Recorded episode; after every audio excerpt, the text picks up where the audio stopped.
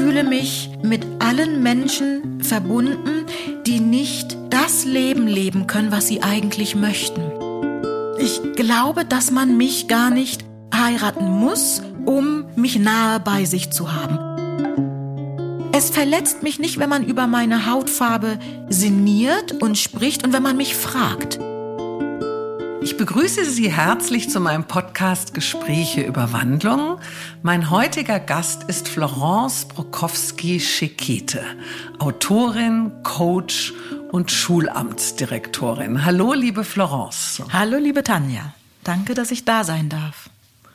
Ich bin auf dich aufmerksam geworden, als ich dich in einer Fernsehtalkshow sah, in der du über dein im September erschienenes Buch Mist, die verstehen mich ja aus dem Leben einer schwarzen Deutschen gesprochen hast. Da sitzt also diese zierliche, schöne, exotische, schwarze Frau und spricht fließend Deutsch. Auch ich habe mich dabei ertappt, dass ich aufgrund deiner Hautfarbe dich irgendwie sofort auch in so eine Schublade gesteckt habe. Also so ein bisschen so mich gefragt habe, ach, was macht die denn wohl hier in Deutschland? Warum spricht die denn so gut Deutsch? Welche Geschichte verbirgt sich dahinter? Wie fühlst du dich wohl in dieser ganzen anderen Kultur? Also ich habe irgendwo dich auch in diese Ausländerecke gestellt. Du bist aber Deutsche.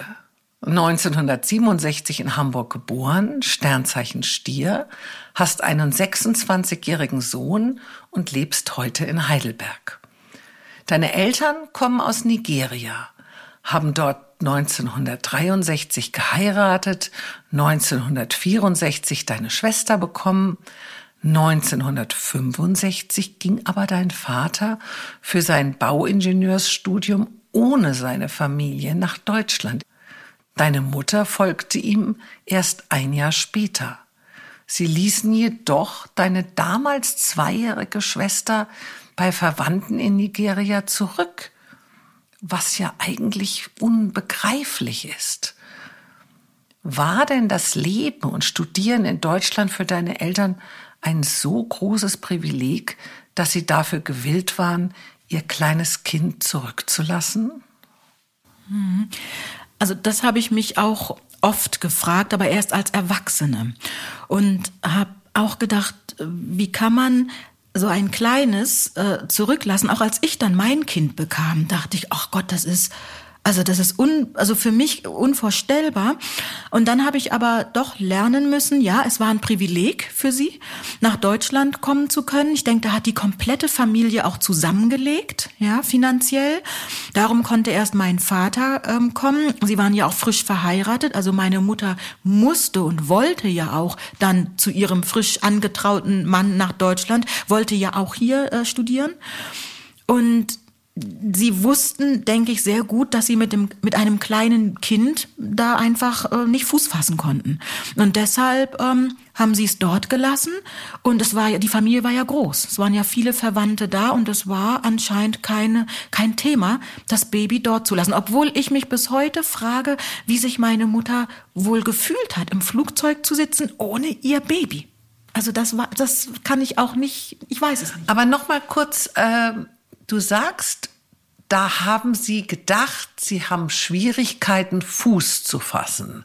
Ja. Aber ich meine, sie wären ja nicht die erste und einzige Familie in Deutschland gewesen, die neben dem Studium und neben der, vielleicht deine Mami hat, glaube ich, gearbeitet sie hat, oder wollte äh, arbeiten. Sie wollte studieren und dann hat sie Diätassistenz gelernt. Aber genau ich meine, man hätte es doch irgendwie arrangieren können. Das oder ist das, oder haben Sie auch ein bisschen Angst gehabt, was überhaupt hier auf Sie zukommt? Ich könnte mir vorstellen, dass es das war und dass es einfach äh, der Gedanke war, wir wollen einfach freie Hand haben. Ja, aber so das letzte i-Tüpfelchen, warum es so war, weiß ich auch nicht. Also gefühlsmäßig. Du hast sie auch nie gefragt. Nein. Nein, also ich bin damit einfach aufgewachsen mit dem Wissen, ich habe da noch eine Schwester. Mhm. So, aber ich habe nie gefragt, warum habt ihr sie nicht mitgenommen? Ja, vielleicht war es auch tatsächlich bleiberechtstechnisch nicht möglich. Ich weiß es nicht. Mhm. Ja, ob es einen politischen Grund hatte, ich weiß es nicht. Du kamst ja dann auf die Welt, ich glaube ein Jahr nachdem deine Mami dann äh, hierher kam. Du warst sozusagen so ein bisschen ein Willkommensbaby, weil deine Eltern hatten sich ja, glaube ich, auch ein Jahr lang nicht gesehen. Ganz genau. Und äh, ja, relativ schnell kamst du zur Welt. Jetzt könnte man ja meinen, nun gut, Sie haben ein Kind zurückgelassen, jetzt haben Sie aber Gott sei Dank ein neues Baby, mhm. also ein weiteres Baby, neues klingt ja schrecklich. Aber auch dich gaben Sie mit zwei Jahren, also 1969, zu einer Pflegemutter nach Buxtehude. Mhm. Manchmal holten deine Eltern dich zwar übers Wochenende ab, Manchmal kamen sie aber gar nicht und ihre Besuche wurden in den folgenden Jahren auch immer seltener oder zumindest nicht so vorhersehbar. Sie bekamen dann noch zwei weitere Kinder. Ich glaube, die wurden auch zu Pflegefamilien geschickt oder einer davon zumindest. Ja, so sporadisch, der, der letzte dann nicht. Mhm.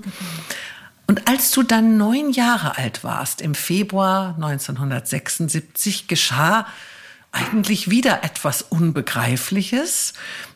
Die Aufenthaltsgenehmigung deiner Eltern lief aus. Die war ja, glaube ich, zweckgebunden, also an ein Studium gebunden. Sie holten dich bei deiner Pflegemutter ab und flogen mit dir und ihren zwei anderen Kindern zurück nach Nigeria. Aufbruch in eine für dich völlig fremde Welt, mit einer Sprache, die du nicht beherrscht hast, mit einer Kultur, die du nicht kanntest, zu Menschen, denen du noch nie zuvor begegnet bist, ohne Schulfreunde, ohne deine geliebte Mama, also deine Pflegemama. Mhm. Haben dich deine Eltern damals eigentlich gefragt, ob du überhaupt mit willst? Weil du warst ja schließlich schon neun Jahre alt. Waren sie dir irgendwie auch in diesen neun Jahren irgendwie so ein bisschen fremd geworden?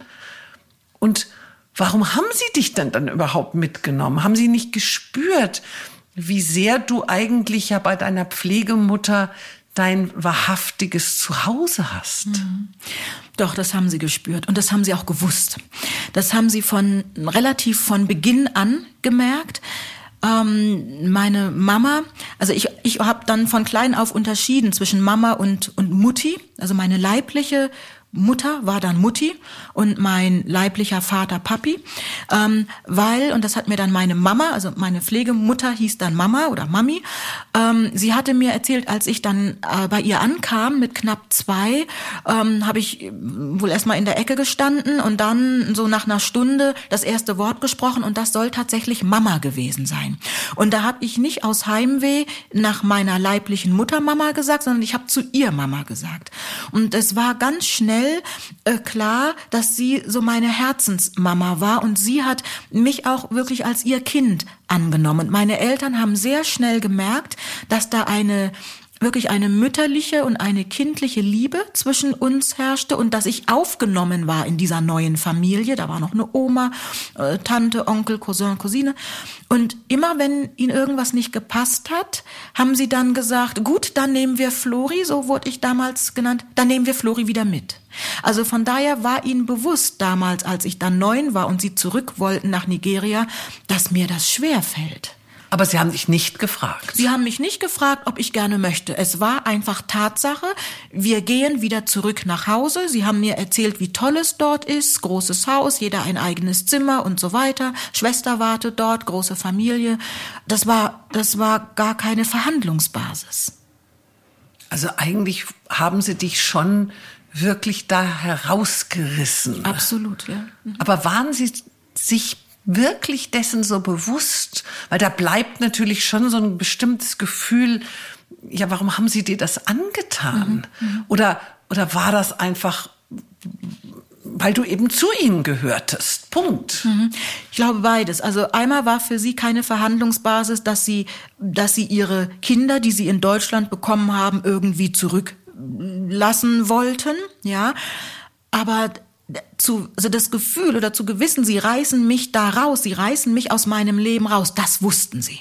Das wussten sie. Und, und, ähm, Meine Mama sagte manchmal, sie hatte das Gefühl, dass mein Vater vielleicht da ähm, lockerer gewesen wäre und gesagt hat, okay, lassen wir sie dort, sie fühlt sich dort wohl. Meine Mutter aber nicht. Ja, jetzt könnte man sagen, gut, weil es die Mutter ist, aber sie wussten sehr, sehr, sehr wohl, was sie mir damit antun. Ja, jetzt bist du also in Nigeria angekommen, warst plötzlich im Gegensatz zu Deutschland zumindest optisch nicht mehr die Fremde. Wie sehr hast du dennoch dort dann gelitten in dieser Fremde, mhm. für dich Fremde? Wie sehr hast du dich dort überhaupt verändert oder verändern müssen? Ja, also ich erinnere mich, als wir ähm, ankamen in Nigeria, und ähm, ich sehe das Bild heute noch vor mir. Meine Mutter hatte meinen kleinsten Bruder, also damals kleinster Bruder, der war vier Wochen alt. Und ähm, den hatte sie, glaube ich, in einer Tragetasche. Und ich neben ihr. Und ich weiß, ich war an ihrer rechten Seite, das weiß ich noch wie heute. Und wir standen dann, also die Leute drängelten sich natürlich dann zur, äh, zur, ähm, zur Gangway. Und wir standen dann an der, an der Gangway, um runterzugehen. Und ich atmete diese neue fremde Luft ein, ich hörte diese Geräusche und das Erste, was ich zu ihr sagte, ist, ähm, das überlebe ich hier nicht. Und ich sehe mich noch wie heute wirklich neben ihr stehen. Ich hatte auch eine kleine Tragetasche mit meinen Püppchen drin und alles, was mir meine Mami mitgegeben hatte. Und das war so mein erster Satz, das überlebe ich hier nicht. Und dann die riesige Familie. Das Einzige und das Erste, was mich dann interessiert hat, das sehe ich auch noch, da habe ich meinen Vater dann gefragt, wer ist denn jetzt meine Schwester? Ja, weil ich hatte eine kleine schwarze Puppe und die hatte ich wie meine Schwester genannt. Und dann wollte ich wissen, wer ist denn jetzt meine Schwester? Und dann ähm, stand sie da, also mein Vater hat mir dann gezeigt, ähm, dass, also dieses Mädchen ist jetzt seine Schwester. Und dann habe ich zu ihr gesagt, hallo, du bist meine Schwester. Aber natürlich hat sie mich nicht verstanden, weil ich habe auf Deutsch gesprochen und, und sie hat natürlich kein Deutsch verstanden. Und ähm, mein Vater hat ihr dann gesagt, eben auf äh, Yoruba, ähm, das ist deine Schwester. Also so wussten wir beide voneinander, wer wir waren. Ja, aber meine Schwester hatte ja meine Eltern auch 13 Jahre oder oder 12 waren es, 12 Jahre. Das wollte ich gerade noch mal zwischenfragen. Also in all der Zeit, in der deine Eltern oder auch du natürlich in Deutschland lebten, sind die nicht so, wie wir uns das vorstellen, im Urlaub immer nach Hause geflogen oder so, sondern Nein. sie haben wirklich ihre, ihr Kind, ihr erstes Kind, wie du sagst, 13 Jahre oder 10 Jahre oder so nicht mehr wiedergesehen. Genau, genau. Wahnsinn, ist ja eigentlich ein Podcast für sich. Ja. Aber nochmal auch das zum Verständnis der Zuhörer. Deine Eltern, in welcher Sprache haben die denn mit dir gesprochen all die Jahre? Mhm. Also wenn sie dich mal besucht mhm. haben, wenn sie dich mal nach Hause geholt haben. Mhm. mhm. Auf Deutsch. Also die haben auf Deutsch mit mir gesprochen und wollten dann so die so ein Jahr bevor es dann nach Nigeria ging, ähm, dass ich Englisch lerne. Und ich habe dann praktisch Privatunterricht bekommen, um um, um Englisch zu lernen, weil sie auch so ein bisschen die Idee hatten, naja gut, wenn sie dann Englisch kann, kann sie sich natürlich dort besser verständigen. Ne? Aber man spricht doch in dem Land nicht Englisch. Also die, die Amtssprache ist Englisch und dann gibt es verschiedene, ähm, verschiedene Stämme. Und meine Eltern gehören zum Stamm der Yoruba, das ist der größte Stamm dort und man spricht dann auch die Sprache Yoruba. Und natürlich haben sie es all die Jahre versucht, vor allem mein Vater. Ne? Der hat dann schon versucht, ähm, auf Yoruba mit mir zu sprechen, aber alles, was mich auch nur im entferntesten an Nigeria ich kann ja gar nicht mal sagen erinnert hat, weil ich hatte ja keine du warst Erinnerung. Du warst ja noch nie dort. Ich war noch nie dort. Aber was im entferntesten in irgendeiner Form Richtung Nigeria ging, habe ich abgelehnt. Also ich wollte kein Yoruba ähm, lernen. Ich wollte gar nichts davon mitkriegen. Vielleicht hast du schon gespürt, was auf dich zukommen mhm. wird. Aber nochmal zur Veränderung. Was hat dich dort, also wie hast du dich verändert? Ich bin still geworden. Also ich war noch nie ein vorlautes Kind, auch bei meiner Mami nicht, überhaupt nicht. War, ähm, sie hat mich immer so erzogen: Wir reden nicht rein, wir warten, bis wir also gefragt deine Pflegemutter. werden. Äh, genau, genau. Ähm, aber ähm, trotzdem war ich ein fröhliches Kind, habe gespielt, habe gemacht, also das war alles okay. Aber ich war schon sehr, ähm, ich habe immer in mich, äh, in mir geruht, ja. Und wenn ich ähm, auf dem Hof niemanden zum Spielen gefunden habe, war das für mich nicht so dramatisch, dann bin ich hoch. Oder wenn auch irgendwas im Sandkasten war und irgendwer war nicht so und ich habe gedacht, Mensch, jetzt kommst zum Konflikt, habe ich meine Förmchen zusammengesucht, in ein Eimerchen gepackt, bin hoch und hatte dann meine Mami zum Spielen. Also ich hatte immer jemanden zum Spielen. Ne? So und von daher ich ruhte in mir und es war alles gut. In Nigeria war das aber kein, kein in sich ruhen mehr. Ich war da wirklich introvertiert. Also bedrückt. Sehr bedrückt. Die Menschen haben mich ja gar nicht verstanden. Ich habe die Menschen nicht verstanden. Dinge, die für mich selbstverständlich waren. Es war so in den ersten paar Tagen, wollte ich mit meinem Bruder, der fünf Jahre jünger ist als ich, auf dem Balkon essen. Ja, habe uns alles zurechtgemacht und dann wurde ich lautstark reingeholt und ich wusste ja gar nicht, worum es geht, weil man mich auch nicht, äh, ich konnte die Leute nicht verstehen. Ich, ja, die haben mich nicht verstanden. Ich habe dann immer sehr viel geweint, ja, weil ich einfach überfordert war mit dem Ganzen. Also ich war, äh, ja, in, in mich gekehrt, wurde, wurde kränklich auch, ja, und ich glaube, die haben, die Menschen dort, die Verwandten dort haben schon gedacht, was ist das für ein komisches Kind? Verzärtelt, immer heulend, ähm, irgendwie komisch. Und, und irgendwie auch ähm, Heimweh habend nach irgendeiner Frau. Ja, aber was diese Frau für mich ausgemacht hat, das war zunächst mal gar nicht nachvollziehbar. Mhm. Ja. Konntest du deinen Eltern jemals verzeihen? dass sie dich so entwurzelt haben, dir so viel Leid zugemutet haben? Hm, das ist eine gute Frage. Also es gab Phasen, ähm, wo ich, wo ich auch nichts mit ihnen zu tun haben wollte. Ja, und wo ich gesagt habe, nee, das ist, also ich habe ich, ich kann, es ist nicht so, dass ich ihnen verzeihen muss, dass sie mich zu meiner Mama gegeben haben. Das ist das Beste, was sie machen konnten. Dass sie mich mitgenommen haben nach Nigeria, kann ich als Mutter zwar nachvollziehen, dass man sein Kind nicht zurücklässt, aber dann sage ich, Moment, ihr habt mich aber vorher ja schon sieben Jahre lang ähm, weggegeben. Also warum auf einmal jetzt diese, diese mütterliche und väterliche aufkommende Liebe mich dann mitnehmen zu müssen? Und das, ähm, ich will nicht sagen, dass es ein Verzeihen ist, aber ich habe ihnen das schon übel genommen. Ja. War deine Mami vielleicht auch ein wenig eifersüchtig auf deine Pflegemutter, die du ja auch sehr in dein Herz geschlossen hattest. Also nicht nur sie dich, sondern mhm. du auch sie, die sich liebevoll und rührend um dich kümmerte, so als wärst du ihr eigenes mhm. leibliches Kind. Hast du da auch mal drüber nachgedacht, ob das vielleicht auch ein bisschen Eifersucht war? Ich kann es mir vorstellen. Ich könnte es mir vorstellen, weil es ja schon so war, dass meine Mama, also meine Pflegemama, war für mich die allererste an allererster Stelle. Und dann kam erstmal überhaupt gar nichts, ja, so. Und ich könnte es mir schon vorstellen, dass da irgendwo Eifersucht, irgendwo auch so eine Besitzgeschichte, ja, könnte ich mir schon denken, ja. Zumindest durftest du ja in Nigeria auf die deutsche Schule gehen die Familien deiner Eltern legten, glaube ich, auch da wieder alle zusammen, denn es war ja auch kostspielig, damit das möglich war. War wahrscheinlich eher so ein bisschen Prestigesache, vielleicht nicht so sehr, damit du glücklich bist, sondern einfach, ja, dass man das so ein bisschen zeigen konnte, dass man sich das leisten kann.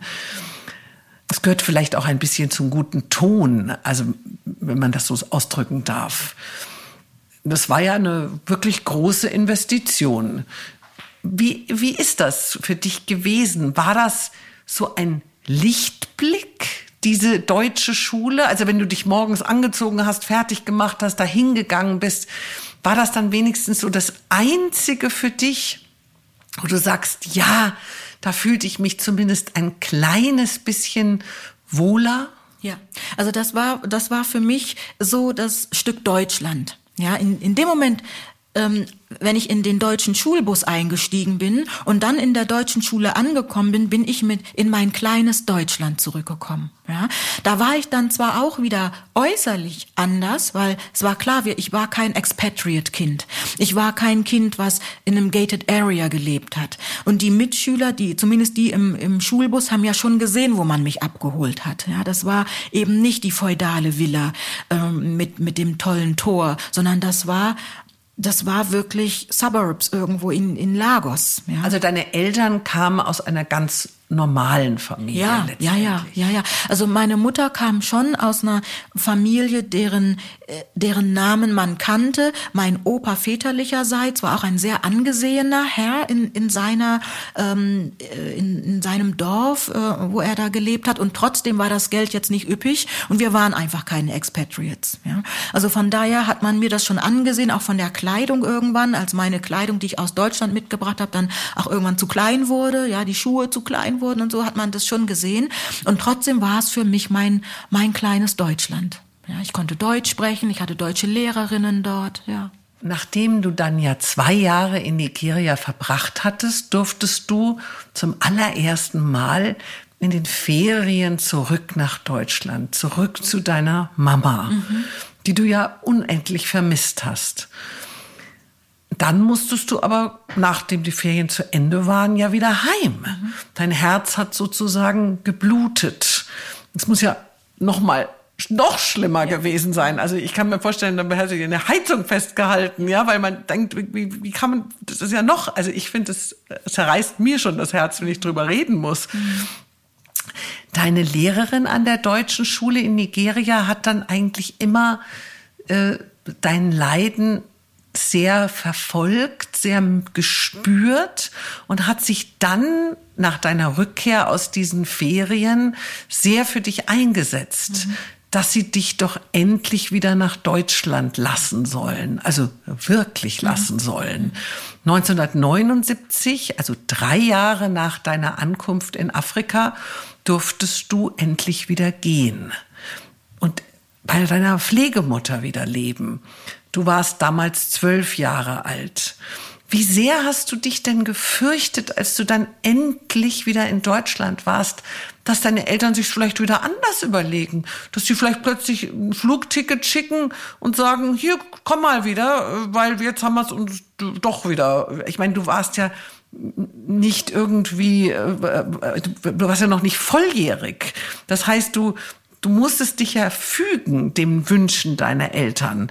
Und bist du denn dann in dieser Zeit auch wieder mal nach Nigeria gegangen?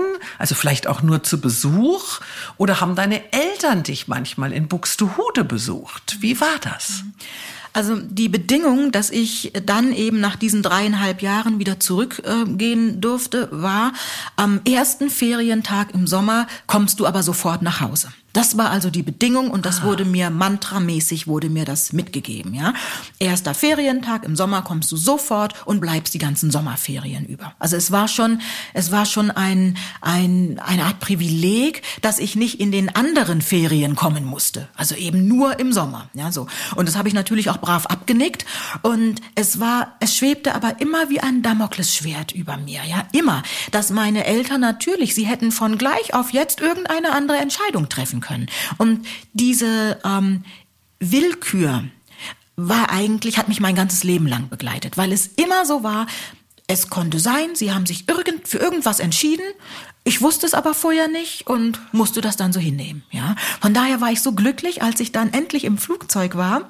Ähm, dann nach diesen dreieinhalb Jahren, also das war auch nicht so, dass die Lehrerin nur ein Gespräch geführt hat und dann war es das. Sie musste sehr, sehr diplomatisch sein und wirklich, also das, sie hat sich weit aus dem Fenster gelehnt. Ne? Und dann durfte ich dann wieder zurück. Ähm, und dann saß ich in diesem Flugzeug und dann hatte ich meine Reisetasche vergessen am, im Zoll und oder beim Zoll. Und dann hatte ich der äh, Flugbegleiterin, weil ich ja als alleinreisendes Kind erst, also zuerst im Flugzeug sitzen durfte, habe ich der das erzählt. Und dann sagt sie, oh okay, äh, wir holen noch deine Tasche. Dann haben sie also die Tür wieder aufgemacht und wollten die, ich brauche die Tasche nicht. Doch, doch, wir holen deine Tasche. Und dachte ich, oh Gott, nicht, dass meine Eltern sich's dann noch mal überlegen, ne? Und ich dann aus dem Flugzeug wieder raus muss. Und als dann diese Tasche kam, die die Tür wieder zu war, das Flugzeug anrollte, dachte ich, gut, das haben wir jetzt mal geschafft. Ja. Aber dann hast du dieses Gefühl ja dann nach jeden Ferien auch gehabt. Ja. Weil du hast wahrscheinlich, könnte ich mir vorstellen, auch erstmal nur das Flugticket nach Afrika geschickt bekommen. Richtig. Aber du wusstest ja, okay, ich fliege zwar nach den Ferien wieder zurück, Ja. aber du hattest ja noch nicht dein Rückflugticket Nein. sozusagen schon in deiner Tasche und hättest zur Not mit dem Taxi selber äh, zum Flughafen fahren können, sondern das war ja immer, wie du richtig sagst, diese Willkür. Äh, hättest ja nichts machen können, wenn die plötzlich gesagt hätten, nö, wir haben jetzt kein Geld, um dir ein Ticket zu kaufen oder wir wollen jetzt nicht, dann wäre das ja wieder aus gewesen. So ist es. Also ich bin dann 1980 tatsächlich das erste Mal dann in den Sommerferien nach Nigeria geflogen, musste fliegen, das Ticket kam und es war tatsächlich ein One-Way-Ticket und ich musste praktisch sechs Wochen, ich habe sechs Wochen gebankt, dass das Rückticket auch wieder kommt. Ja, ich bin natürlich nicht pünktlich äh, zum zum Schuljahresbeginn wieder in Buxtehude gewesen. Ich bin natürlich später gekommen. I- Im Nachgang kann ich mache ich Ihnen das nicht zum Vorwurf, weil das war teuer für Sie. Und ich denke, Sie haben erstmal das Geld gehabt für das One-Way-Ticket und mussten dann gucken, wie Sie in den sechs Mon in den sechs Wochen das Geld wieder für das Rückticket zusammengekriegt haben. Das verstehe ich. Und trotzdem als Kind, das war furchtbar. Naja, weil du konntest ja da noch nicht so reflektiert Ja. darüber denken, wie vielleicht heute. Was ist denn aus deinen vier Geschwistern geworden? Deine Eltern bekamen ja nach der Rückkehr nach Nigeria noch einen dritten Sohn. Hast du zu all deinen vier Geschwistern nach wie vor Kontakt? Sporadisch. Also wir haben ganz sporadisch äh, Kontakt. Ähm, ich war nach diesem einmal Nigeria dann auch nie wieder dort. Ja, also von daher habe ich ähm, meine Schwester und auch den jüngsten, also den dritten Sohn, auch ähm, nie wieder gesehen. Also einmal, aber du bist doch, hast du gesagt, immer wieder in den Ferien zurück. Oder war das nur eine Einmal, Ferien? einmal. Ach Und ich so. habe es dann geschafft, es die ganzen Jahre zu boykottieren. Ach, ich verstehe. Ich das heißt, du hast dieses Leid zumindest nur einmal ertragen Ja. müssen. Ja. Kann ich wieder Ja. zurück. Und es war wahrscheinlich so schlimm, dass du dann, ja, ich weiß nicht, was hast du denn für Ausreden gehabt? Ich habe, ich, also ähm, wir hatten ja Gott sei Dank noch kein, noch kein Internet, keine E-Mails, gar nichts. Also sie konnten gar nicht googeln, wann jetzt die Ferien bei uns anfingen. Ja, so. Also ähm, mussten sie anrufen. Ja gut, die Leitung von Nigeria nach Buxtehude äh, war jetzt nicht unbedingt immer sehr klar. Zumindestens nicht auf unserer Seite in Buxtehude. Wir haben Menschenskind sie oftmals einfach nicht verstanden. Ja? Oder der Anruf kam einfach nicht durch. Hm, das war Pech, ja. Und so gingen die ersten Ferien vorbei. Und so gingen die nächsten vorbei. Und irgendwann hat sich's ausgeschlichen. Irgendwann haben sie dann auch schon gar nicht mehr. Aber das hat gedauert. Also das waren schon so, so zwei, drei, vier Jahre, wo es, wo immer noch der Versuch war. Und es dann irgendwie von uns immer in irgendeiner Form boykottiert wurde. Ja. Was war denn dieser Grund, dass sie dich in den Ferien wie immer da haben wollten? Also mir kommt es jetzt gerade so ein bisschen so vor, als ist es jetzt gar nicht, weil sie nur dich um sich herum haben wollten, sondern hat das auch eventuell wieder was mit Prestige zu tun? Oder, oder solltest du Geschenke mitbringen? Oder was, was, was, ist der Grund? Gut, also Geschenke, man geht niemals ohne, ohne leeren Händen, ja, das, das auf jeden Fall. Aber ja, es ist so dieser Grund, ähm, you have to come home, ja. Es war, es hieß immer, you have to come home und, und Blut ist, ist dicker als Wasser und ähm, es, war, es sollte immer klar gemacht werden, das ist mein Zuhause. Also ein Machtspiel. Es war irgendwo auch ein Machtspiel. Ja, ja. Und ich habe immer deutlich gemacht, das ist für mich nicht zu Hause. Zu Hause ist für mich Buxtehude bei meiner Mama. Ja, das ist für mich zu Hause. Und ich denke, sie haben nicht damit gerechnet, dass sie ihr Kind zu einer Pflegemutter geben.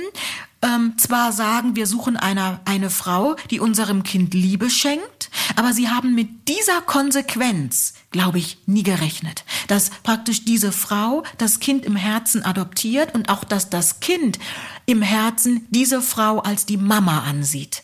Das, damit haben sie, glaube ich, nie gerechnet. Was war für dich der größte Unterschied dieser zwei Welten? Deutschland und Nigeria oder Afrika kann man ja vielleicht sogar sagen. Ja, also ich habe ja tatsächlich nur Nigeria äh, kennengelernt und da auch letztendlich nur Lagos, was eben damals die, die Hauptstadt auch war. Also so ganz spontan, als du die Frage jetzt gestellt hast, ganz spontan, als ich als Kind zurückkam, war für mich der größte Unterschied oder die, das größte Erstaunen, wie die Kinder sich hier in Deutschland benehmen. Dass die reinreden, dass die ihren erwachsenen Eltern äh, oder auch anderen Erwachsenen widersprechen, dass sie ungefragt irgendwas von sich geben. Das hat mich erstaunt, weil das war bei uns in Nigeria ein No-Go. Da hätte, also wenn wir das gemacht hätten, da hätte unsere Mutter gefragt, who asked you? Ja, also das wäre überhaupt nicht möglich gewesen. Und das war so das, das Erste, wo ich immer ganz erstaunt geguckt habe. Und dann der Umgang mit Essen. Wir waren nicht begütert in Nigeria, überhaupt gar nicht. Und wir konnten froh sein, wenn wir satt wurden. Und zurückzukommen, ich kam dann hier in die sechste Klasse und zu sehen, wie man sein Schulbrot verächtlich aufmachte, zuklappte, wegwarf, war für mich ein Unding. Also das, also das, das gab's nicht. Das gab's bei meiner Mama schon nicht. Das hieß dann immer Hasenbrot. Wenn man es zurückbringt nach Hause, dann hat man es abends gegessen als Hasenbrot. Es aber wegzuschmeißen, ein Unding. Und in Nigeria eben auch, ne? weil das Essen, was wir hatten, war kostbar. Und das waren für mich so die zwei großen Unterschiede. Mhm. Bleibt dennoch, auch wenn du natürlich durch und durch eine Deutsche bist, aber bleibt dennoch ein Hauch von Zerrissenheit? Mm, nee. Zerrissenheit, also ich bin innerlich durch und durch deutsch. Ich erinnere mich, wie jemand mal zu mir sagte, ach Gott, Sie sind ja Preußin. Und ich dann dachte, na, ich verklag dich gleich. Und als ich dann aber mal wieder als Erwachsene im Ausland war, habe ich gedacht, oh ja, ich bin Preußin. ist richtig, das stimmt. Meine Mama ja eben auch und sie hat hat so äh, weitergegeben. Zerrissen nicht. Ich weiß um mein Anderssein, um mein äußerliches Anderssein, das weiß ich. Und ich weiß aber auch, dass ich Dinge aus Nigeria innerlich mitgenommen habe. Das weiß ich auch. Also ob es das Essen ist oder vielleicht gewisse Einrichtungsstile, die ich mag. Ähm, also das schon. Also es ist ein bisschen was hängen geblieben. Aber es ist jetzt nicht so, dass ich denke, oh, ich müsste eigentlich nach Hause. 1988, als du 21 Jahre alt geworden bist, in Nigeria ist man, glaube ich, auch dann erst mhm. volljährig, mhm, ja. hat dich deine alleinstehende Pflegemutter, also deine Mama, adoptiert. Mhm. Deshalb trägst du heute auch ihren Namen Prokowski im Zusammenhang mit deinem Mädchennamen mhm. Schekete. Mhm. Frau Prokowski ist eine sehr gläubige Frau. Mhm. Du hast also viel Zeit mit ihr in der Kirche verbracht. Genau. Ja. Sozusagen, eigentlich bist du in der Kirche, hast du mir gesagt, aufgewachsen. So ist es. Ja. Hast du dich von ihr so geliebt gefühlt, wie du es dir von deiner Mutter erträumt hättest? Also deiner leiblichen ja, Mutter. Ja, ja. Nein. Und zwar deshalb nein, ich habe mir von meiner leiblichen Mutter keine Mutterliebe erträumt, sondern das, was meine Mama mir gegeben hat, war für mich das Nonplusultra der mammerlichen Liebe. Ich sage absichtlich mammerlich und nicht mütterlich, weil mütterlich war ja meine Mutter. Ja, und von ihr habe ich mir nichts erträumt. Ich habe auch nichts vermisst bei ihr, sondern meine Mama hat all das ausgefüllt, was ich dachte, was eine was eine leibliche Mama macht. Ja, also ja gut, aber irgendwann kommt doch der Moment im Kindergarten oder irg irgendwie später, ich weiß es ja nicht, wann der kommt, wo ein Kind weiß, meine wahrhaftige Mama mhm. ist aber nicht diese Frau, mhm. bei der ich diese schönen Gefühle habe, mhm. mhm. sondern die andere Frau.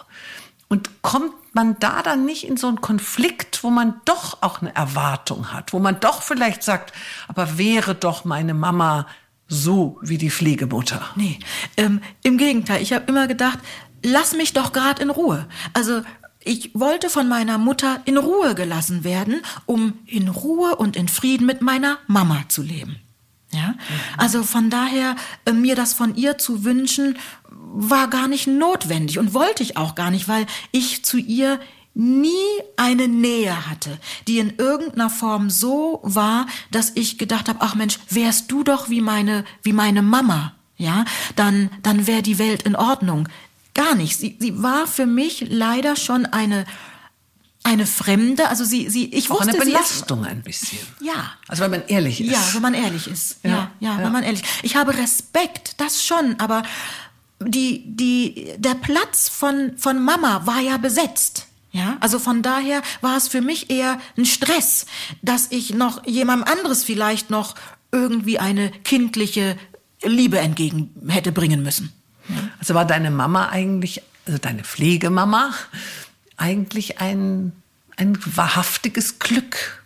Weil sie konnte dir ja in dieser schwierigen Zeit eine, eine emotionale Nähe geben, eine Liebe geben, die du ja nicht unbedingt hättest bekommen können. Du hättest ja auch zu einer anderen Pflegemutter, die es vielleicht nur wegen dem Geld oder so gemacht hat. Genau. Ähm, Also dein Schicksal hätte ein anderes sein können. Absolut. Also von daher war meine Mama für mich mein Glück und sie hat es Klar, es war am Anfang vereinbart, dass sie Geld bekommt, aber sie hat ja sehr schnell kein Geld mehr bekommen, ja? Also sie hat mich wirklich unentgeltlich ja aufgezogen, unentgeltlich all das gemacht, was ähm, was man machen muss, dass ein Kind wächst und gedeiht. Ja, und hat nie Geld bekommen dafür dann zum Schluss. Also ich denke so, sie hat vielleicht zwei Jahre Geld bekommen, wenn es hochkommt, ja, und dann ja nicht mehr. Und dann hat sie gesagt, okay, nur damit das Kind nicht wieder irgendwie wechseln muss, ich mache das auch ohne. Aber eine Frage meinerseits, äh, da bin ich vielleicht etwas uninformiert, aber kann man in Deutschland sozusagen mit der Volljährigkeit oder überhaupt auf der Welt mit der Volljährigkeit dann alleine entscheiden, ob ein anderer Mensch dich adoptiert? Also das heißt, deine Eltern haben nichts mehr unterschreiben müssen. Nein, mhm, genau. Darum mussten wir ja warten, bis ich 21 war und nicht mit dem 18. Lebensjahr in Deutschland. Nach deutschem Recht wäre ich ja schon mit 18 volljährig gewesen.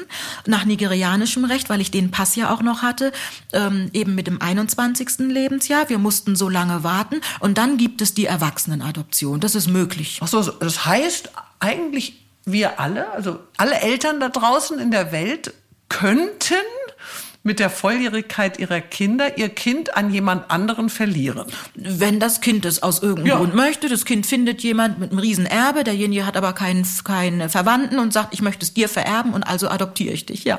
Das ist interessant, das hätte ich jetzt nicht gedacht. Ja, ja. Okay, gut zu wissen.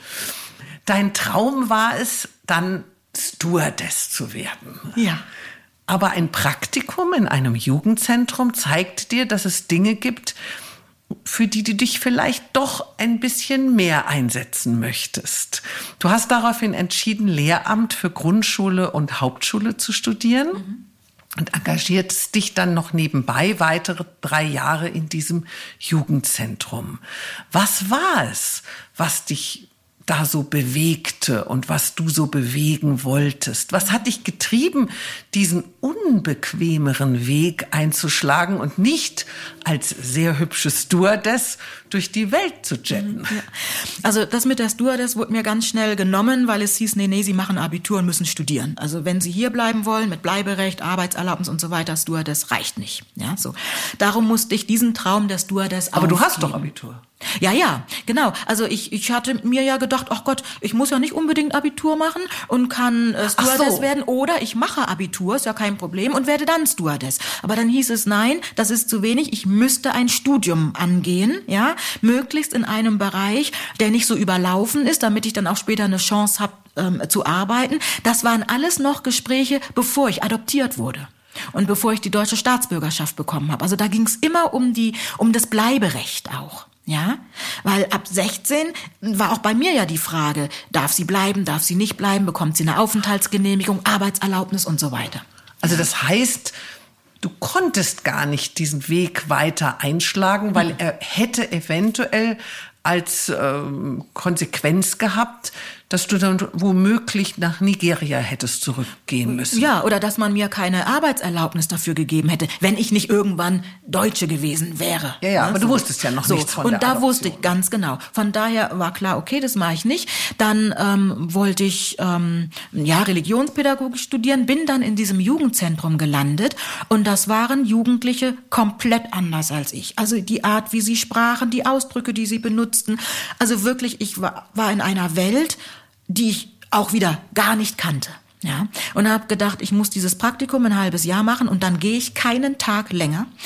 Und dann hatte ich aber einen Chef äh, dort, der sagt, jetzt werd mal locker und ähm, ja, geh mal auf die Jugendlichen auch zu und äh, die Sprüche, die sie so bringen, legt es nicht alles auf die Goldwaage. Das ist die Art, wie sie auch mit dir Kontakt aufnehmen wollen.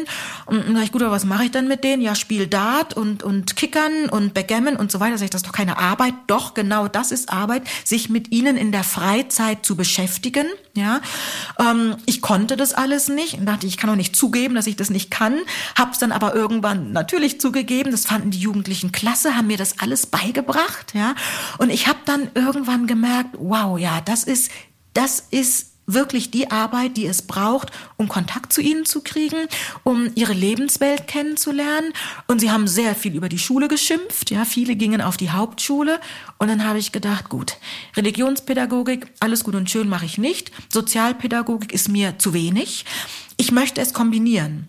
Und ich möchte, dass auch Hauptschüler eine motivierte Lehrkraft haben, ja. Und mein Satz war damals wirklich, auch Hauptschüler müssen motivierte Lehrerinnen haben. Und aus dem Grund studiere ich ähm, Grund- und Hauptschullehramt und habe dann wieder habe ich mir so eingebildet, diese Jugendlichen aus diesem Freizeitheim, kann ihnen aber auch was beibringen, sie begleiten und dann war das für mich entschieden. Aber du hast gerade gesagt, habe ich so gedacht. Da ist so ein Aber dabei. Ja, ähm, ich sag mal, rückblickend, nicht jedes Kind, was dort war oder jeder Jugendliche ging auf die Hauptschule. Aber die meisten, die meisten schon, ja. Und natürlich als Lehrerin hat man einen Bildungsplan und so weiter, aber es ist doch auch sehr viel Sozialpädagogik in der Hauptschule mit vorhanden. Also das heißt, du wurdest zwar ein bisschen gebremst in deiner Euphorie, was du alles bewirken könntest, Ja. aber letztendlich war es ja die richtige Entscheidung. Ja, absolut. Denn du hast bist ja jetzt seit äh, April 2020 nach Jahren als erfolgreicher Hauptschullehrerin, Schulleitung, Schulrätin und hochrangige Schulamtsdirektorin. Wahrscheinlich in dieser Position die einzig Schwarze in Deutschland. Oder?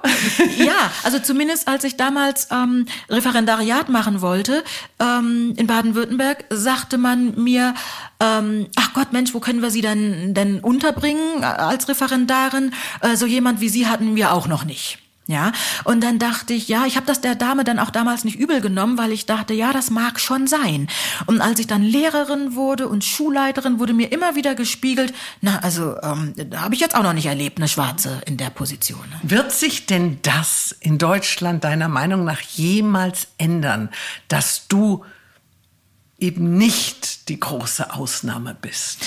Ich denke schon. Also als ich studiert habe, habe ich tatsächlich so gut wie, wie keine anderen gesehen oder ich sag mal in meiner beruflichen Tätigkeit. Aber jetzt kommen ähm, Lehrerinnen und, und Lehrer ähm, mit schwarzer Hautfarbe nach. Ja, also die sogenannten Teacher of Color kommen nach. Also die nächste Generation auf jeden Fall. Also da gibt es jetzt schon. Und ich hoffe auch sehr, dass die entsprechende Position einnehmen. Wie sehr verletzt dich, dass deine Biografie und natürlich deine Hauptfarbe immer ein Thema war und immer wieder auch unpassende Bemerkungen auch gemacht werden. Vielleicht sind sich die Menschen gar nicht immer so bewusst darüber, dass es unpassend ist, aber du kannst wahrscheinlich ein Lied davon singen. Du hast ja dieses wunderbare Buch im September herausgegeben ähm, über dein Leben, also deine dein, dein Erleben in Deutschland, also dieses Mist, die versteht mich ja als Titel. Ähm, Ist das dein Fazit aus fünf Jahrzehnten als deutsche Schwarze? Mist, die versteht mhm, mich ja. Mhm, genau. Also äh, dieser Titel ist so eine Episode, wie sie ganz oft vorkommt, ja. Und ähm, verletzen, also es jetzt wirklich. Bitte? Also wirklich. Dieser Titel. Nicht, nicht, nicht, nur, weil du sagst eine Episode, ja, glaube ich ja. dir ja, aber du sagtest gerade die oft vorkommt. Ja, ja, ja. Also die Frage, ähm, verstehen Sie mich? Verstehen Sie Deutsch? Ach, Sie verstehen mich aber gut. Das, das begleitet mich mein Leben lang. Ja, ähm, als ich selbstständig war, ähm, hatte ich eine Gruppe von von Mitarbeitern in einer Firma und dann kam der Chef und machte einen Witz und ich hab, ich stand daneben irgendwann habe ich auch gelacht und dann guckt er mich an und hat dann wirklich in einem Schneckentempo äh, gesagt, das haben Sie gut verstanden, ja. Äh, okay. Und seine Mitarbeiter, die waren außer sich und haben ihn wirklich, die haben ihn in den Senkel gestellt. Also ich musste gar nichts machen, ja, und die haben ihn in den Senkel gestellt. Also das ist wirklich etwas, das begleitet mich wirklich mein Leben lang. Ja.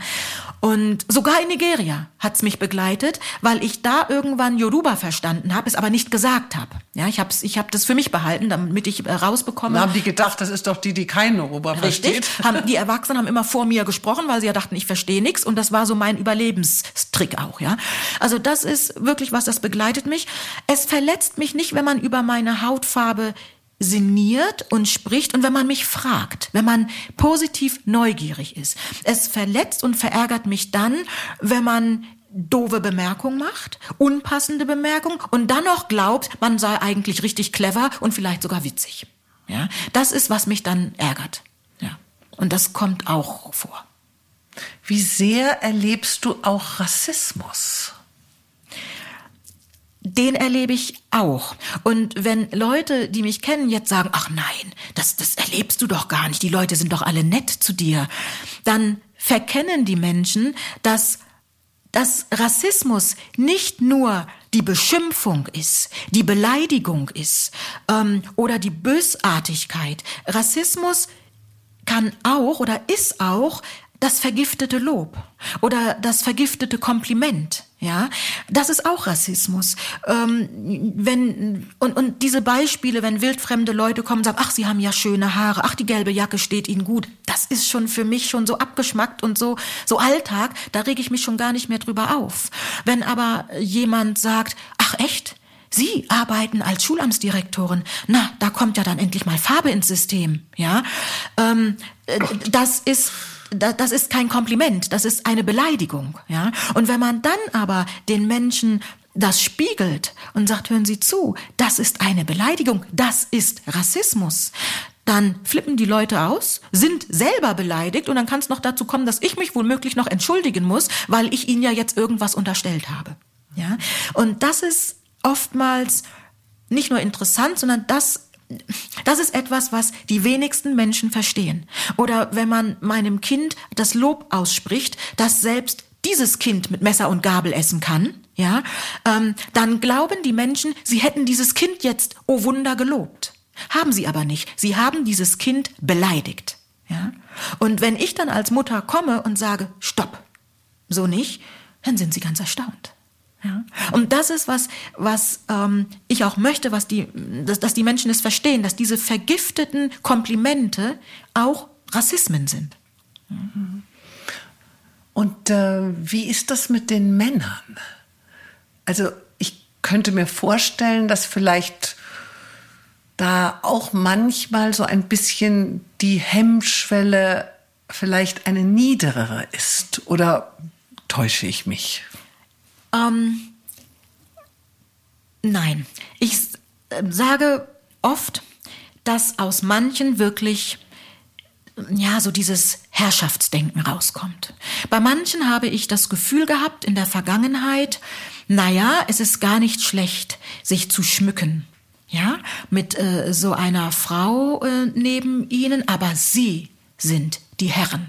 Ja, und die konnten damit nicht unbedingt umgehen, dass diese Frau Lehrerin war oder vorher als Coach gearbeitet hat oder sich dann noch vielleicht anmaßte, wie Schulleiterin zu werden und vielleicht sogar ja beruflich eine Leiter hochstieg.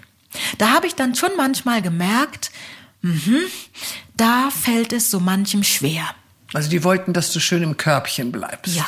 Ja, und dann habe ich auch sehr schnell, also ich habe das immer recht schnell gespürt und sehr schnell war das für mich dann auch keine Diskussion mehr.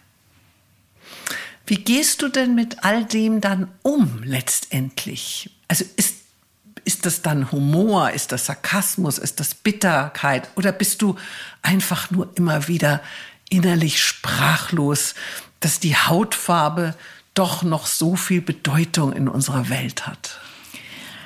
Ähm, sprachlos nicht. Ich bin Realistin, was das angeht. Also es ist mir durchaus bewusst, dass das immer ein Thema ist.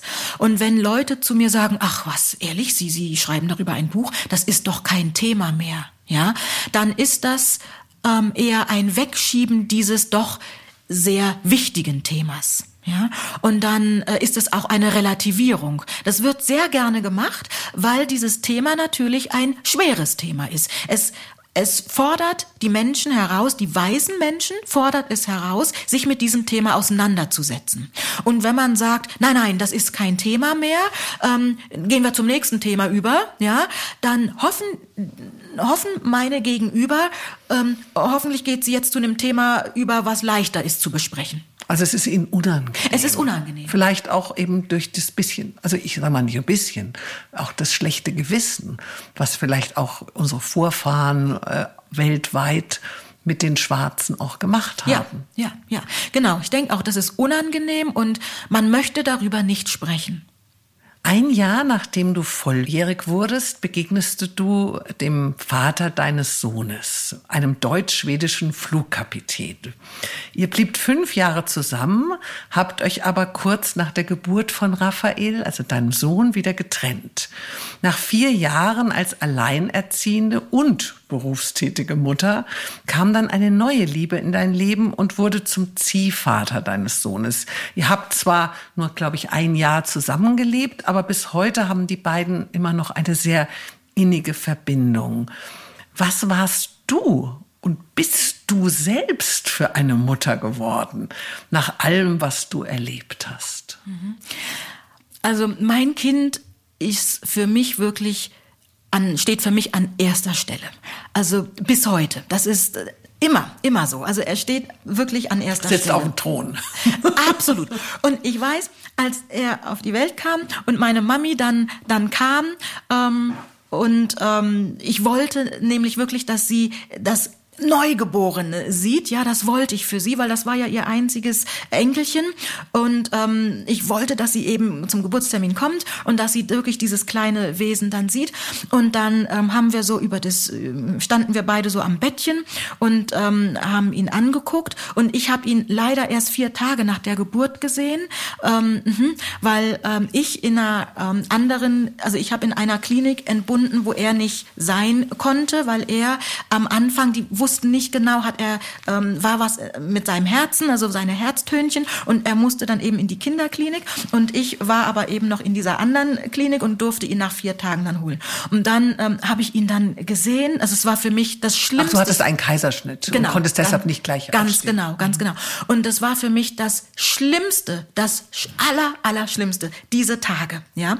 So, und dann habe ich mit der Krankenschwester rumgestritten sagte, nein, und sie dürfen noch nicht hin. Und sag ich, und ich gehe da jetzt hin. Und wenn ich wiederkomme, streiten wir weiter, aber jetzt gehe ich hin.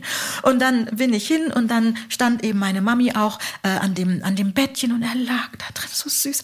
Und dann ähm, guckte sie mich an und sagt, das ist jetzt der Prinz. Und dann sage ich, ja. Das ist der Prinz und das wird er immer, immer bleiben.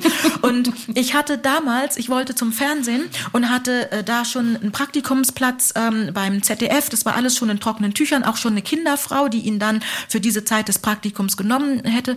Und ich saß dann mit ihm im Schaukelstuhl und er war fünf Wochen alt und er schlief da und da habe ich gedacht, nein, das mache ich nicht, dass ich jeden Tag nach Mainz fahre, jeden Tag ihn irgendwie abgebe und habe dann das abgesagt beim ZDF, ja, weil ich gesagt habe, ich möchte nicht, wenn es wirklich gut läuft beim ZDF und das irgendwas wird, ich möchte nicht, dass er sagen muss, ich möchte Mami sehen, mach mal das Fernsehen an, ja, und von daher habe ich das abgesagt und habe das nie bereut, niemals. Nie. Dann erübrigt sich ja eigentlich meine nächste Frage, ob du gut loslassen kannst, also deinen Sohn gut loslassen kannst. Ich glaube, er wird sagen, nein. Und ich sage selber und gebe es zu, ich bin die Oberglucke vorm Herrn. Wirklich. Also ich bin Vorstands... Lebt er denn noch zu Hause? Nein, er lebt nicht mehr zu Hause. Äh, Aber in der Wohnung unter dir oder neben nee, dir? Nee, nee, nee, nee. sind schon, sind schon 30 äh, Kilometer von mir entfernt. Aber ich bin wirklich die Oberglucke. Und trotzdem, weil ich wusste, also meine Mami hat sehr an mir gehangen und sie konnte nicht loslassen. Und ich wusste ähm, oder weiß, wie sich das anfühlt, wenn jemand so so krallt. Ja, das mache ich ihr nicht zum Vorwurf, aber es war einfach so. Es war für mich schwer und darum habe ich gesagt, okay, ich bin zwar die Oberglucke, aber ich will nicht krallen. Und er soll auch ausziehen dürfen und er soll auch frei sein dürfen und auch mal ein Weihnachten woanders feiern dürfen, wenn er das gerne möchte und zum Skifahren gehen will oder was weiß ich. Das habe ich ihm alles immer gestattet, so dass ich also um Gottes Willen da nicht gekrallt habe und trotzdem bin ich die Glucke und er bekommt von mir bis heute einen Adventskalender aus Schokolade und ich fahre dann hin und bringe ihm den Nikolaus und alles. Ist doch schön. Ja. Ich habe diesmal keinen gekriegt. Ja. Seit vielen Jahren arbeitest du ja auch oder hast zumindest gearbeitet, das weiß ich jetzt gar nicht genau, als Coach. Mhm. Ähm, machst du, glaube ich, immer noch manchmal, ja, hab, oder? Ähm, genau, ich habe 97 angefangen. Genau. Ähm, jetzt, da geht's natürlich gerade nur wegen Corona online. Mhm. Heißt, du bist Kommunikationstrainerin für Firmen mit Schwerpunkt Business-Sprache. Schreibst mhm. auch für Frauenmagazine und hast ja jetzt auch dein eigenes Buch geschrieben. Sprache, mhm. Stimme, mit Menschen umgehen. Liegt darin deine wahrhaftige Berufung, deine Leidenschaft, dein Talent? Ja, ja, ich denke schon. Also Sprache ist für mich ähm, wichtig, Ausdruck ist wichtig und vor allem ähm, was ich sage. Ja, also das Wort, das gesprochene Wort. Ich liebe es zu schreiben, ich liebe es Reden zu halten. Ähm, Menschen, die, die von mir Reden bekommen, freuen sich auch, auch immer drauf. Das mag ich sehr. Und ich mag die Verbindung zu Menschen und ähm, mich in der Sprache auszudrücken Gefühle oder Gedanken auch von anderen Menschen wiederzugeben. Ja, mir ist es wichtig, dass man respektvoll, achtsam miteinander umgeht und auch entsprechend miteinander spricht und überlegt miteinander spricht. Ich mag es nicht, wenn Menschen holter die Polter miteinander sprechen, irgendwas rausplubbern und dann vielleicht sagen, ach Gott, habe ich ja gar nicht so gemeint. Das kann jedem passieren. Das passiert mir auch, ja. Und dann muss ich auch sagen, oh, Moment, Entschuldigung, aber also so dieses äh, schon fast wie eine Monstranz vor sich herzutragen, ach, ich bin ja halt so so unbedacht im Reden und nehmen Sie es mir nicht übel, das mag ich nicht. Ja, aber ich liebe Sprache, ja. Also damit führst du die berufstätigen Manager oder einfach Menschen, mhm. die in Firmen arbeiten, eigentlich äh, dahin, dass wenn sie eine Rede halten müssen vor Publikum, dass sie nicht äh, so langweilen, dass alle einschlafen. Also ja. du, du schaffst nicht nur dieses, mm, dass es inhaltlich stimmen muss, sondern dass man eben auch sein Gefühl reingeben muss, dass man auch äh, irgendetwas mehr bringen muss, äh, wenn man spricht vor anderen, mhm. als äh, jetzt nur die Tatsachen zu äußern. Genau, einmal das und auch wenn man mit anderen spricht. Das ist ist mir auch ganz wichtig, ja, wenn man mit anderen, also wenn Menschen miteinander also sprechen, im Dialog im, oder wenn sie im Dialog sind, genau, dass sie den Perspektivwechsel äh, vollziehen können, dass sie einfach wahrnehmen, wen habe ich wen habe ich gegenüber, mit wem spreche ich und wie, wie kann ich mit dieser Person so sprechen, dass sich die andere Person auch buchstäblich angesprochen fühlt. Und das ja. Zuhören ist ja auch wichtig. Ja, ganz genau. Ganz Manche genau. sind ja schon so mit ihren Fragen beschäftigt, ja. dass sie gar nicht mehr zuhören. Ja, ja. Genau. Seit vier Jahren lebst du mit deinem jetzigen Freund zusammen. Geheiratet hast du aber bisher noch nie, wenn Nein. ich das so verstanden habe. Mhm, genau. Würdest du denn Ja sagen, wenn er dich in jetzt morgen fragen würde? Oder kommt heiraten einfach nicht für dich in Frage?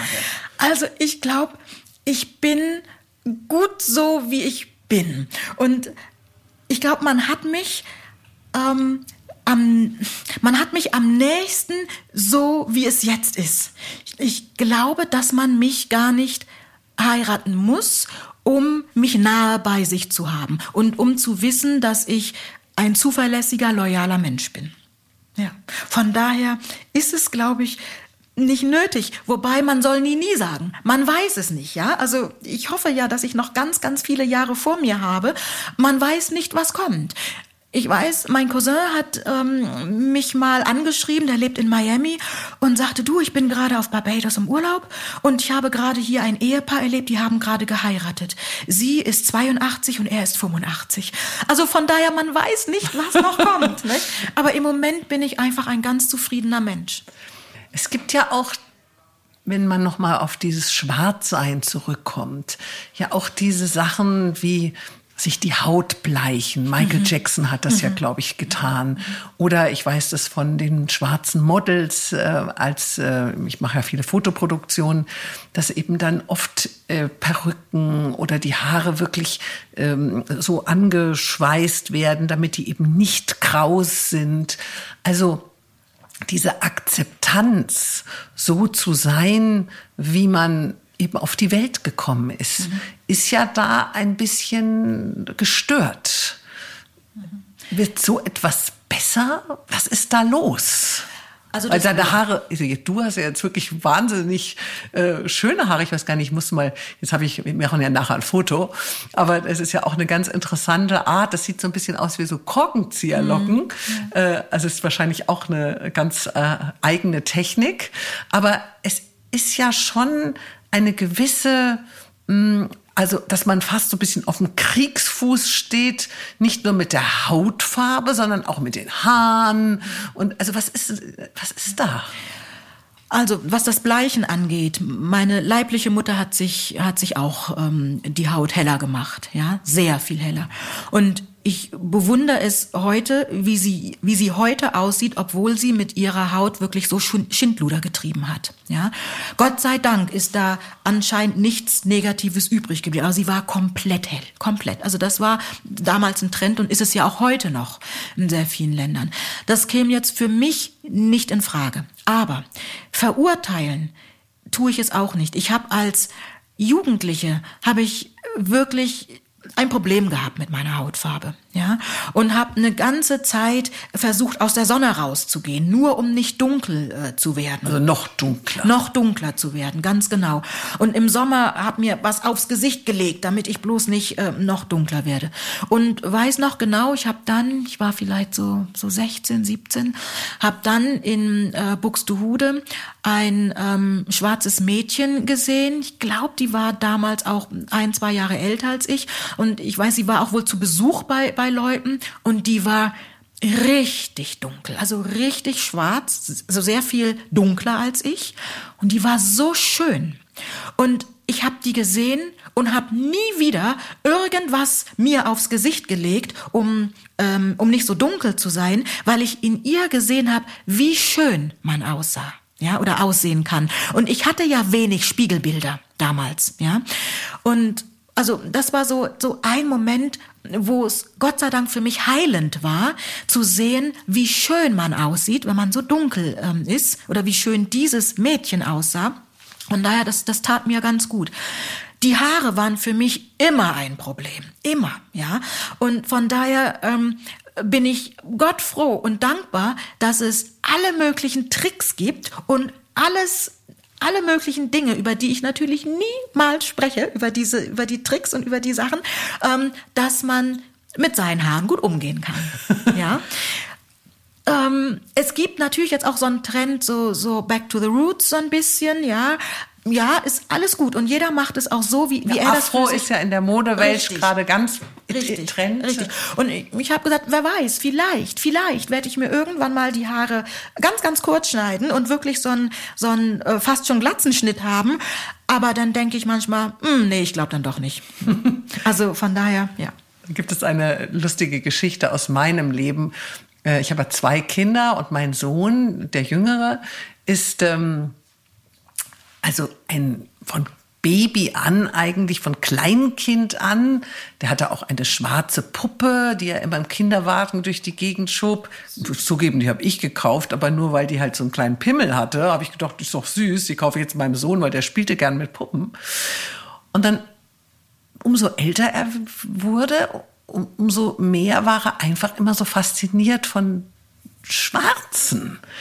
Und äh, als er fünf war, waren wir mal zusammen beim Geschichte vorlesen, abends im Bett und er hatte schon überall Poster in seinem Zimmer von irgendwelchen Basketballtypen. Er wurde dann ja auch Basketballprofi später. und dann hat er mich ähm, gefragt, wie lange er in den Urlaub fahren müsste oder ins Solarium gehen müsste, damit er schwarz wird. Er wollte mhm. nämlich unbedingt schwarz werden. Und dann habe ich ihm erklären müssen, dass er das nie werden wird. Also dass das Braunste so ist wie nach unseren drei Wochen Formentera-Urlaub, aber ja. mehr geht nicht. Mhm. Und dann hat er bitterlichst geweint. Also oh wirklich Gott. bitterlichst geweint und war also ein paar Wochen lang so, so unglücklich, dass ich ihm sozusagen seine ganze Hoffnung nehmen musste auf Schwarzsein. Er hatte dann gleich seine erste Freundin war dann auch schwarz und seine zweite Freundin auch. also er hat dann das anders äh, ausgelebt, äh, aber es war wirklich so ein Traum von ihm, ja. schwarz zu sein. Wenn ich das aber umdrehe, würde ich dich gerne fragen, wenn du die Wahl hättest in dieser heutigen Welt oder überhaupt in unserer Welt, Wärst du lieber als Weiße geboren? Nein, also als Jugendliche, da habe ich gedacht, Mensch, warum hat meine meine Mutter nicht einen weißen Mann gehabt? Oder warum hat mein Vater mich nicht mit einer weißen Frau bekommen? Dann wäre ich zumindestens ähm, nicht ganz so dunkel, ja, und hätte ein bisschen Legitimation sagen zu dürfen, ich bin doch aber deutsch. Ja, so habe ich das als Jugendliche sehr empfunden, sehr. Und ich hatte wirklich das Gefühl, je heller, je besser. Ja, ähm, habe ich ja auch in Nigeria erlebt, sonst hätten sich die Frauen ja nicht äh, heller gemacht, wenn je heller, je besser nicht gegolten hätte. Ja, jetzt so oder ach, ich sag mal, wann hat das denn aufgehört? Ich sag mal, spätestens als mein Sohn auf der Welt war, da ist so wirklich die Löwin auch aus mir rausgekommen und und da ähm, da ist Dein ich Sohn glaub, ist ein Mischlingskind. Also der, der, der schwedisch-deutsche Vater war nicht ein Schwarzer. Nein, das, äh, genau, er hat einen weißen Vater, genau. Und ähm, ja, also ich glaube, spätestens bei der Geburt kam so die, die Florence wirklich aus mir raus. Ja, so. Und ähm, ich bin glücklich so, wie ich bin. Also ich, ich denke jetzt nicht manchmal, ach, wärst du doch lieber weiß. Nein, weil ich glaube, wenn ich weiß wäre, säße ich jetzt heute auch nicht hier. Ja, ich bin eine glückliche, wirklich ja, glückliche Person. Es gehört Person. zu deiner Geschichte. Es gehört zu meiner Geschichte, Leben. ja. Mhm. Können wir Weißen überhaupt wahrhaftig verstehen und spüren, wie sehr wir die Schwarzen noch immer ausgrenzen, uns von ihnen abgrenzen? Auch auf sie herabschauen, sie zumindest mit Vorurteilen behaften. Was wäre der Weg, um einen Horizont am Himmel zu sehen, damit sich das verändert? Also was ich mir wünsche, ist das offene Zuhören. Um mal ganz niederschwellig anzufangen, das offene Zuhören im Alltag. Ich finde es gut und ja, bin auch sehr dankbar, wenn Menschen mich fragen und wenn Menschen bereit sind zuzuhören. Es ist anstrengend, wenn Menschen Fragen stellen, die sie schon gleich selber beantworten. Wenn Menschen mir im Grunde oder gehe ich weg von mir, auch anderen schwarzen, deutschen, schwarzen Menschen, People of Color, ihnen gleich die Antwort in den Mund legen weil diese Antworten ja dann leichter zu verdauen sind als die Antworten, die sie womöglich dann wirklich bekommen. Ja? Und gleich zu sagen, na ja, aber sie schleudern hier mit der Rassismuskeule. Nein, so ist es ja nicht. Es ist nicht die Rassismuskeule, trotzdem sagen zu dürfen, dieser oder jener Ausdruck oder dieses oder jenes Verhalten ist unangemessen oder stört mich. Ja? Oder dieses Verhalten ist rassistisch. Ich vermeide es auch, Menschen zu sagen, sie sind Rassist. Das vermeide ich. Genauso wie ich jemandem nicht sagen möchte, ähm, sie sind, was weiß ich, unhöflich oder sie sind das, weil alleine dieser Satz, sie sind, verursacht ja bei meinem Gegenüber, dass er gleich die Tür zumacht. und diese Offenheit ja weg ist, sondern ich versuche mit meinem Gegenüber, wenn es dann Not tut, ähm, wirklich in einer angemessenen Art und Weise ähm, auf das Verhalten zu schauen. Ja, aber ich versuche auch, mein Gegenüber nicht ähm, nicht klein zu machen. Also wenn ich eine Situation habe, wo jemand in der Öffentlichkeit etwas sagt, wo ich wirklich schlucken muss, dann überlege ich ganz schnell, wie kann ich mit dieser Person diese Situation besprechen, ohne dass die Person ihr Gesicht verliert. Ja, weil es entweder in einer, in einer Runde von Menschen ist. Ja, also ich möchte nicht, dass die Person dann vor den anderen ihr Gesicht verliert. Da sagt man mir dann auch schon manchmal, Mensch, du machst dir viel zu viel Gedanken um diese Person. Diese Person muss doch gerade froh sein, äh, wenn, ja, wenn, wenn du einigermaßen noch mit der Person sprichst. Ja, also mach dir doch nicht Gedanken, ob die jetzt das Gesicht verliert. Nimm doch nicht noch Rücksicht. Ja, ja aber das ist vielleicht der Zugang. Also wenn genau. du das tust, genau. hast du ja einen Zugang. Richtig. Und das ist, was ich möchte. Ich möchte den Zugang zu den Menschen nicht verlieren. Den würde ich aber verlieren, wenn ich die Person ähm, vor allen anderen rügen würde. Ja, und das ist, was ich, was ich versuche. Und wenn es manchmal auch ein Tag später ist, ja, dass ich vielleicht auf die Person zugehe. Manchmal geht es auch nicht. Manchmal muss ich dann, ich war jetzt neulich in einem Geschäft und ähm, das war wirklich nicht angemessen, das Verhalten. Und da musste ich sofort in der Situation was sagen. Ja, sonst wäre es auch zu spät gewesen. Ja, sonst hätte ich auch die Ware mitgenommen, die unangemessen einfach eingepackt war, unhygienisch und so weiter. Also da, da musste ich in der Situation was sagen. Aber ich versuche schon darauf zu achten, dass der andere sein Gesicht nicht verliert. Und ich wurde mal gefragt, ja, machen machen sie das, weil sie Pädagogin sind. Es mag sein, dass es so ein bisschen die Pädagogin in mir ist, ja. Aber ich möchte einfach den Zugang nicht verlieren. Dieser offene Dialog, der ist ja, jetzt hast du sehr viel von dir gesprochen, ja. dass du Rücksicht nimmst, ja. wenn jemand vielleicht etwas äh, zu dir sagt, was nicht an, ganz angemessen ist.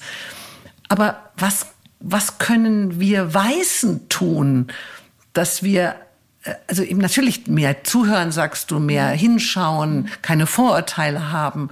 Aber wenn ich mir überlege, vielleicht ist es ja bei uns in Deutschland noch alles relativ harmlos, mhm.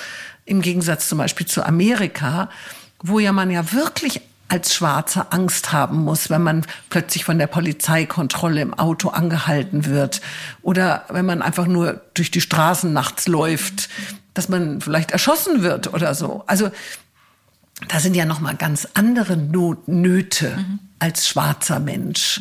Aber wo ist denn da eine Lösung? Also ich weiß nicht, ob ich eine Lösung formulieren kann, aber es wäre es wäre naiv zu glauben, dass wir nicht in den Strukturen, die wir haben, in den Alltagsstrukturen, in den behördlichen Strukturen, ähm, institutionellen Strukturen, dass nicht da auch Ausgrenzung, Diskriminierung, Rassismus zu finden ist. Ja? Diskriminierung und Rassismus ist nicht das Gleiche. Wir können diskriminieren und es kann ein, eine rassistische Diskriminierung sein. Es kann natürlich auch eine Diskriminierung sein aufgrund des Geschlechts, aufgrund ähm, der Größe, aufgrund des Alters und so weiter. Ähm, und das muss einem bewusst sein. Das muss uns auch in der Gesellschaft bewusst sein, dass diese Diskriminierungen und diese auch in diesem Fall rassistischen Diskriminierungen, dass die vorhanden sind. Und ich denke, es ist notwendig, dass die Institutionen da auch reflektiv arbeiten dass sie, dass sie gucken, wo ist das in unseren Institutionen noch vorhanden, dass sie mit den Mitarbeitern, mit den Mitarbeiterinnen ähm, reflektieren. Ich würde mir auch eine Clearingstelle wünschen an manchen Stellen, dass Menschen, die sich diskriminiert fühlen aufgrund ihrer Herkunft, aufgrund ihres Äußeren, dass sie, dass sie eine Anlaufstelle haben ja, ähm, wo sie auch wissen, dass es da Menschen gibt, die ihnen zuhören und die nicht wieder relativieren. Und vielleicht auch helfen. Und helfen, ganz genau, die sie unterstützen. Ja, also von daher, ähm, es ist einmal so dieses ganz niederschwellig zu gucken, was kann jeder Einzelne für sich tun, aber auch wirklich hoch bis in die Regierungsebenen zu gucken, was müssen wir von oben her tun, dass sich dass sich diese Dinge nach unten positiv ausbreiten. Ja? Und das, das ist eine Notwendigkeit. Es ist nicht nur, dass ich mir das wünschen würde, sondern es ist notwendig. Es ist sehr, sehr notwendig. Also wirklich von der Regierung an bis, in, bis sämtliche Institutionen runter, wie so eine Kaskade. Mhm. Ja. ja. Viele, viele Menschen fliehen aus Afrika zu uns nach Europa. Auf deren leidvollem Weg werden sie jahrelang in überfüllte Lager gesteckt, gedemütigt und traumatisiert, verlieren sie von Jahr zu Jahr an Hoffnung, verzweifeln.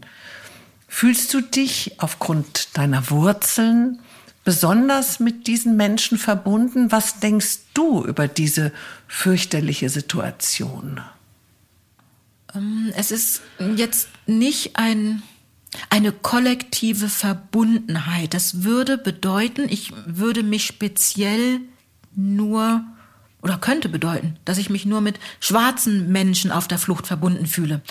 Ich ähm, fühle mich mit allen Menschen verbunden, die nicht das Leben leben können, was sie eigentlich möchten, die an Hunger leiden, die ähm, die gesundheitlich äh, nicht nicht so leben können, wie es doch eigentlich das Menschenrecht ähm, ja einfach vorschreibt, ja. Ähm, und natürlich kann ich Menschen verstehen, die sagen, ich möchte von dieser Lebenssituation weg, ich möchte besser leben, ja. Ob das jetzt damit getan ist, dass sie woanders hingehen oder ob nicht die Hilfe dort hinkommen muss, wo sie notwendig ist. Das ist auch schon wieder eine politische Geschichte. Ja, da, da, das, das müsste man schon wieder politisch auch denken. Aber es, es ist für mich furchtbar äh, äh, zu sehen und, und zu wissen, es gibt da Situationen, die einfach nicht lebenswürdig sind. Welche Träume hast du noch? Welche Sehnsüchte? Sehnsüchte äh, keine. Also das ist so, es gibt so bestimmte Begriffe, mit denen kann ich für mich selbst gar nicht so viel anfangen. Also Sehnsucht, ähm, Sehnsucht war, als ich in Nigeria war und meine Mama nicht hatte.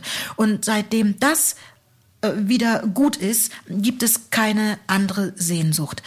Ähm, Träume, also ich sag mal Wünsche natürlich Gesundheit, ja, all das und auch die Menschen um mich rum, dass sie gesund sind. Ähm, mein Kind, äh, mein Partner, ähm, das ist klar. Also die Menschen ganz nah an mir dran. Ähm, Träume auch nicht. Also es gibt so, so vielleicht so so Sachen, wo ich noch mal Lust zu hätte, ja. Ähm, Zum Beispiel? Genau. Ich habe ja zehn Jahre im Kirchenchor gesungen als als Jugendliche und ich hatte immer das Gefühl, ich war körperlich anwesend, ähm, stimmlich aber nicht. Ne? Also ich glaube, man hat mich niemals stimmlich vermisst in diesem Kirchenchor und ähm, habe auch immer so gedacht, das war auch so eine Zuschreibung. Naja, ich kann nicht singen. Es gab immer so glockenhelle Stimmchen um mich rum, aber ich kann nicht singen. Bis ich dann mal als Schulleiterin, ähm, ich habe immer Abschlussreden gehalten und irgendwann habe ich gesagt, so jetzt halte ich keine Rede, das ist ja langweilig, obwohl man sich immer auf meine Reden gefreut hat. Aber ich habe gesagt, dieses Mal rede ich nicht. Dieses Mal singe ich meine Abschlussrede. Und habe dann ähm, zu ähm, der Melodie von Tabaluga habe meine Abschlussrede gesungen, gemeinsam mit meinem Schulsozialarbeiter, der auch ähm, Theaterintendant ist und dem das Spaß gemacht hat. Und das war, das war richtig nett. Und da habe ich, ich habe vor, ich weiß es nicht, paar hundert Leuten gesungen und habe gemerkt, ach Gott, du kannst ja doch ein bisschen singen. Also da hätte ich noch mal Lust zu wirklich in einem Studio mit einem Profi zu singen. Entweder, dass der Profi was für mich dichtet oder, oder komponiert oder was. Da hätte ich also wirklich nochmal Lust zu. Ich singe im Auto. Ich singe Last Christmas das ganze Jahr durch. Ne? Das ist für mich ganz egal. Ähm, ja, da hätte ich nochmal Lust zu.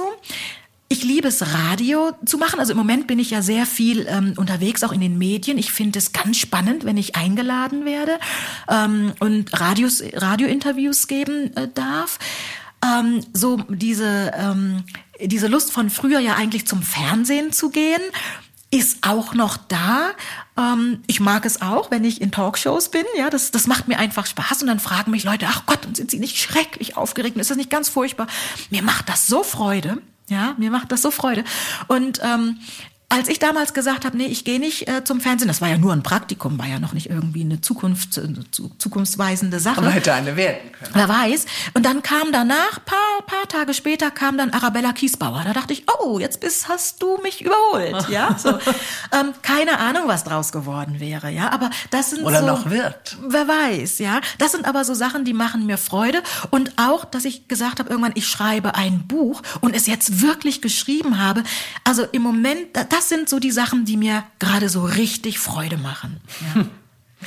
Ja, liebe Florence, ich danke dir sehr für diese intensive Begegnung heute. Wir haben uns ja das erste Mal erst kennengelernt und ich bin sehr berührt über dein Vertrauen und deine Offenheit.